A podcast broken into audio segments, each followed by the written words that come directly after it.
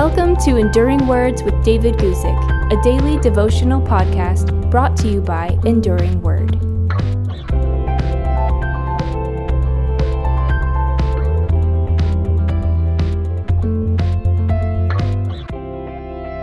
Today, I want to talk to you about Elijah and tell you about a time when he was very honest to God. I want to read to you from 1 Kings chapter 19, verses 9 and 10, which say this. And there he went into a cave and spent the night in that place. And behold, the word of the Lord came to him and said to him, What are you doing here, Elijah?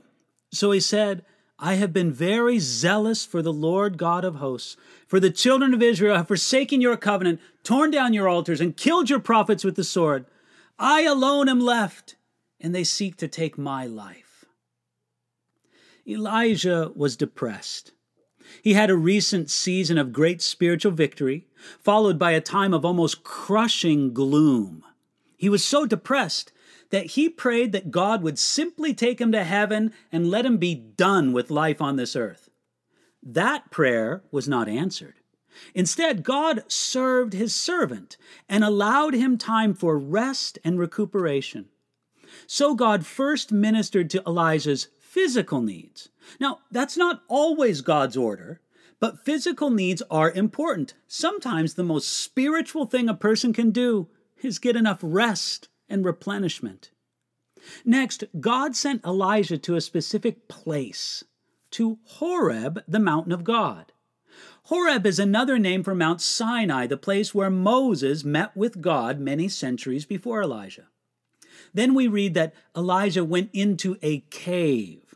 Literally, the Hebrew is definite in describing the cave. This is quite possibly the very same place where God appeared to Moses, as recorded in Exodus chapter 33, verse 22. Now, when Elijah came there, God asked him a question What are you doing here, Elijah? Of course, God knew the answer to this question. Yet it was good for Elijah to speak to the Lord freely and to unburden his heart, and this is exactly what Elijah did. He poured out his feelings to God. I have been very zealous for the Lord God of hosts. Elijah protested, I've faithfully served you, and now look at the danger I'm in. To Elijah, and to many servants of God since, it seemed that a uh, faithful God was being unfair because his servants were being made to suffer. Now, in asking this question, we might say that Elijah was in God's university of higher service. Having been greatly used of God and destined to serve him in a yet greater way, Elijah needed to learn some deep lessons at God's special school. He felt that he had served God well and should not be made to suffer, now he was learning differently.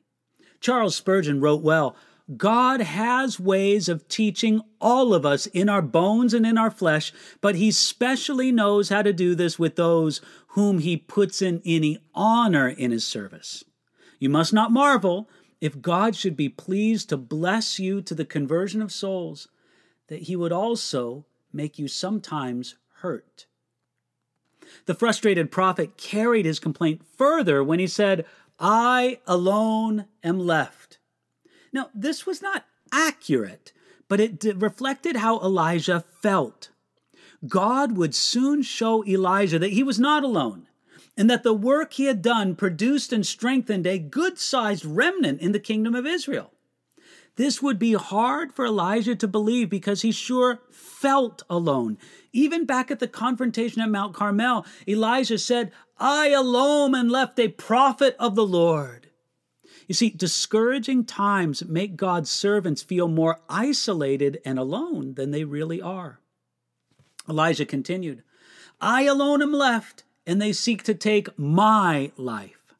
Strangely, the reasons Elijah provided were actually important reasons for him to remain alive.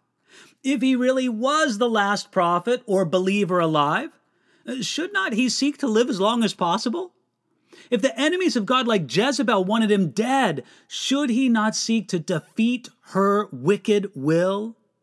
Elijah here powerfully showed the unreasonable nature of unbelief and fear. God would soon answer Elijah and speak to his feelings, his unbelief, and his fear.